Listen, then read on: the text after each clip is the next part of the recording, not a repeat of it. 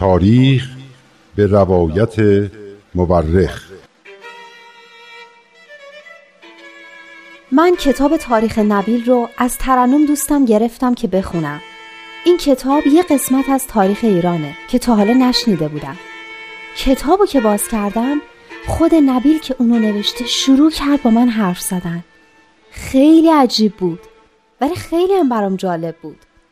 این تاریخ یه بخش از کاری از گروه نمایش رادیو پیام دوست. تهیه کننده و کارگردان امیر یزدانی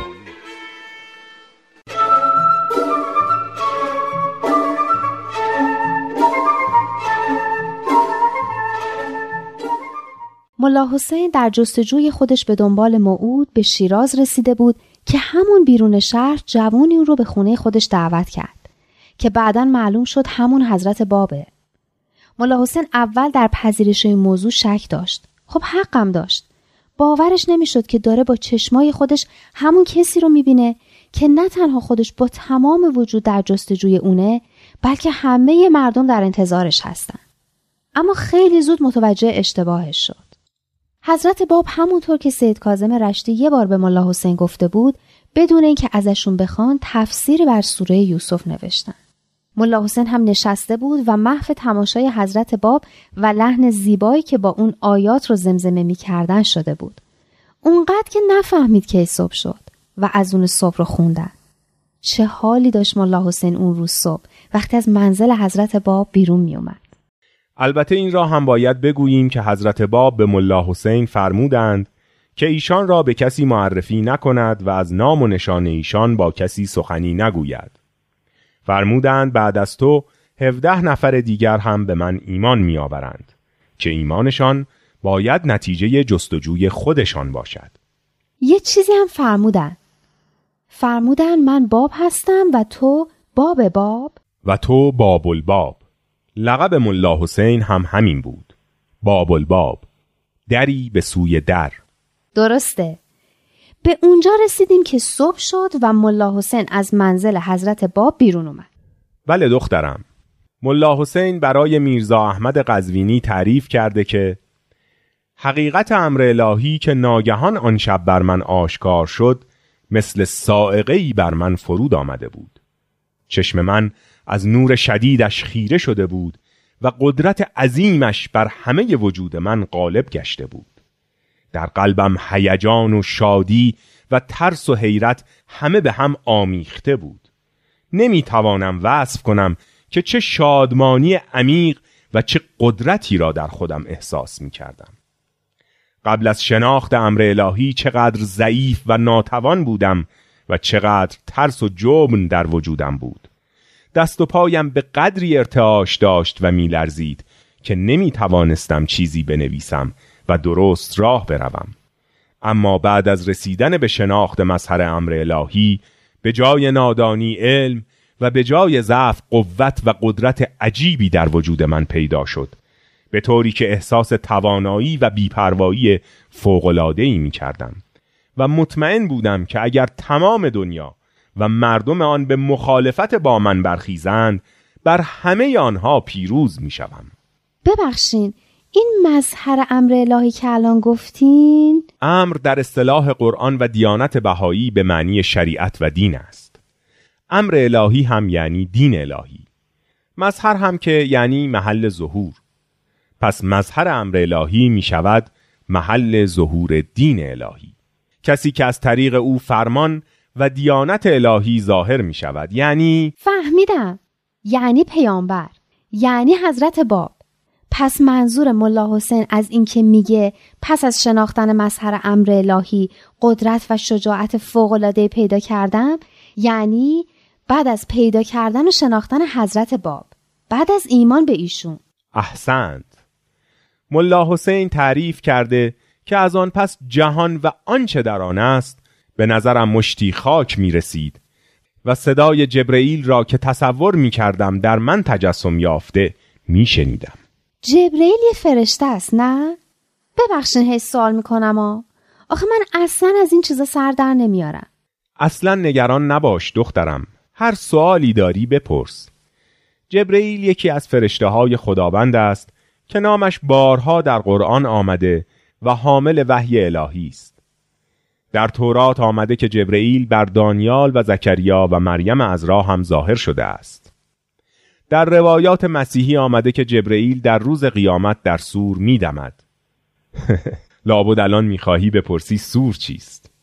سور شیپور بزرگی است که بنابر اعتقادات اسلامی در قیامت در آن دمیده می شود تا مردگان زنده شوند.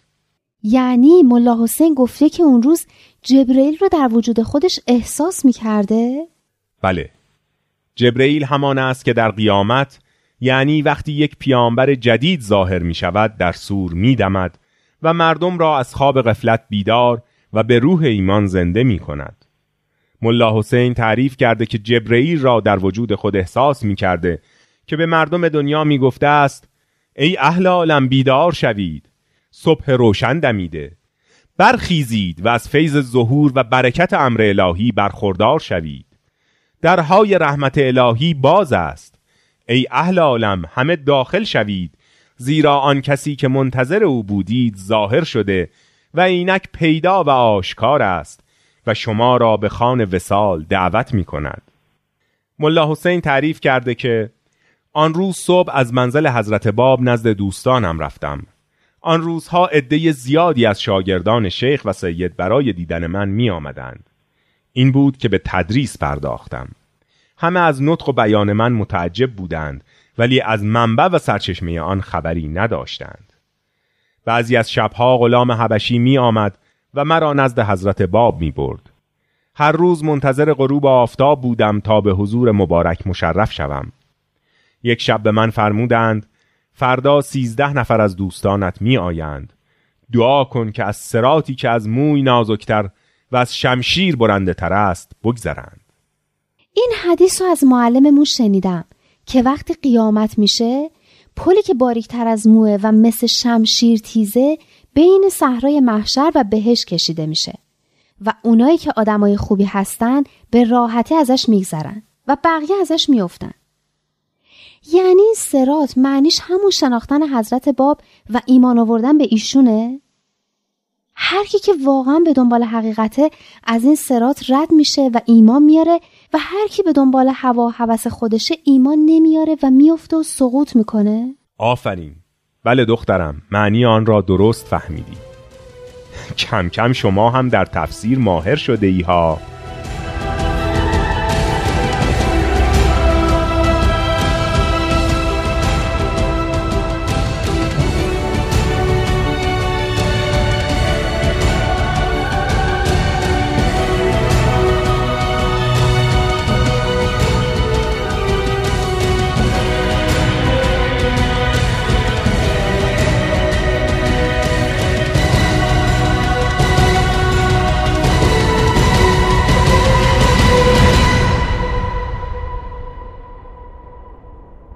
باری از ملا حسین نقل قول می کردیم که تعریف کرده یک روز صبح موقع طلوع آفتاب که از منزل حضرت باب برمیگشتم دیدم ملا علی بستامی با دوازده نفر از همراهانش وارد مسجد ایلخانی شدند. یه لحظه سب کنی. ملا علی بستامی همون شاگرد برجسته سید کازم رشتیه که بعد از ملا حسین با همراهاش وارد مسجد کوفه شد و اعتکاف کرد؟ بله همان است. پیداست که آنها هم خط سیر ملا حسین را دنبال کرده و به شیراز و به مسجد ایلخانی رسیده بودند. ملا حسین تعریف کرده که وقتی ملا علی بستامی وارد شد من فوراً به تهیه اسباب راحتی آنها مشغول شدم. چند روز گذشت. یک شب ملا علی به من گفت تو خوب میدانی که اعتقاد ما درباره تو چیست. ما به اندازه ای تو را صادق و راستگو می‌دانیم که اگر خودت ادعا می کردی که قائم موعود هستی بدون درنگ ادعای تو را قبول می کردیم برخلاف اون شاگردای حسودی که همش دنبال این بودن که شهرت و مقامی برای خودشون دست و پا کنن اینا چقدر پاک و بیالایش از خود گذشته بودن. خیلی پاک و خالص. برای همین هم توانستند از آن سرات باریکتر از مو بگذرند. ملا علی بستامی به ملا حسین گفته بود که ما خانه های خود را رها کردیم و به جستجوی قائم پرداختیم. تو اول کسی هستی که دست به این کار مهم زدی. من و دوستانم هم از تو پیروی کردیم و تصمیم گرفتیم تا مقصود خود را نیابیم دست از جستجو بر نداریم. تا اینجا به دنبال تو آمده ایم و حاضریم هر که را قبول کنی ما نیز قبول کنیم. با این حال چطور است که اینطور راحت نشسته ای و دست از جستجو و طلب کشیده ای و به تدریس پرداخته ای خواهشمندیم که حقیقت قضیه را به ما بگویی و ما را از شک و تردید نجات بدهی. ملا حسین چی جواب داد؟ حضرت باب که فرموده بودن حرفی از ایشون نزنه. ملا حسین در جواب گفت اینطور به نظر می آید که همراهان شما آرامش و شادی مرا به سبب شهرت و اعتباری می دانند که در این شهر به آن رسیدم. ولی اینطور نیست. زیرا دنیا و هرچه در آن است ممکن نیست حسین بشرویی را از محبوب قلبش غافل کند. راست می‌گفته واقعا. از اولین ساعتی که به جستجوی حضرت محبوب پرداختم با خودم عهد کردم که جان خود را در راهش بدهم و خون خودم را در راه محبتش بر خاک ریزم. از همان ساعت خود را به بلا انداختم و در دریای مصائب غرق کردم. من هیچ وقت به امور دنیا و این مسائل گذرا توجهی ندارم و جز رضای محبوب بزرگوار چیزی نمی‌خواهم. آتش محبت او که در قلب من شعله ور است هیچ وقت خاموش نمی شود تا روزی که خونم در راهش ریخته شود و شما الله آن روز را خواهید دید جانم خدا را شکر می کنم که از روی فضل و کرم درهای رحمتش را به روی ملا حسین گشوده است. من به فرمان آن حضرت در این شهر به تدریس مشغول شدم تا به این ترتیب و به دستور مبارکش آن حقیقت مخفی باقی بماند. پس ملا حسین یه جورایی به ملا علی بستامی میرسونه که موعودو پیدا کرده و برای همینه که به شادی و آرامش رسیده. بله ملا علی از این سخنان فهمید که ملا حسین به آنچه در جستجویش بوده رسیده است. در حالی که از شدت شوق اشک در چشمانش جمع شده بود از ملا حسین حقیقت قضیه را جویا شد. ملا حسین گفت من در این باره چیزی نمی‌توانم بگویم. به فضل خدا امیدوار باش بلکه خود او تو و همراهانت را هدایت کند و به اطمینان برساند. ملا علی نزد دوستان خود رفت و آنها را در جریان گفتگوی خود با ملا حسین گذاشت. از این خبر قلب همه آنان از آتش عشق محبوب شعلهور شد و هر کدام به گوشه ای رفته و به دعا و مناجات مشغول شدند. شب سوم ملا علی بستامی در عالم رویا دید که در مقابل چشمش نوری ظاهر شد. به دنبال آن نور رفت و به کمک آن به حضور حضرت محبوب رسید. آن وقت نصف شب بود که این رویا را دید. با نشاط و شادی عجیبی در اتاق خود را باز کرد و به حجره ملا حسین رفت و خود را در آغوش او افکند. ملا حسین او را در آغوش گرفت و خدا را شکر کرد. خوش به حالشون. واقعا چه حال خوشی داشتن. همان روز هنگام طلوع آفتاب ملا حسین بشرویی و ملا علی بستامی به منزل حضرت باب رفتند. دم در منزل غلام سیاه حضرت باب منتظر آنها بود و به آنها گفت که قبل از طلوع آفتاب آقای من مرا احضار کرد و به من دستور داد که در را باز کنم و در درگاه در منتظر باشم تا دو مهمان عزیز وارد شوند و به من فرمودند که از طرف ایشان به شما خوش آمد گفته و بگویم داخل شوید در پناه و امان خداوند. عجب! حضرت باب منتظرشون بودن. بله در واقع ملا علی بستامی در عالم روح و رویا به حضور ایشان رسیده بود. ملا علی بستامی هم وارد آن خانه ای شد که کعبه مقصود همه عاشقان بود. اما فرق او با ملا حسین آن بود که ملا حسین دلیل و مدرک خواست و ملا علی با قلبی مملو از ایمان به حضور حضرت باب وارد شد. بقیه آن افرادی که حضرت باب فرموده بودند که باید خودشان ایمان بیاورند هم هر کدام از راهی ایشان را شناختند. یکی در عالم رویا به حضور مبارک رسید یکی در وسط نماز به حقیقت پی برد. سومی از راه الهام حضرت محبوب را شناخت. هر کدام که ایمان میآوردند نزد حضرت باب می‌رفتند و ملا حسین هم آنها را همراهی می‌کرد. تا اینکه یک شب حضرت باب فرمودند هفده نفر مؤمن شدند و نفر هجدهم باقی است که فردا خواهد آمد.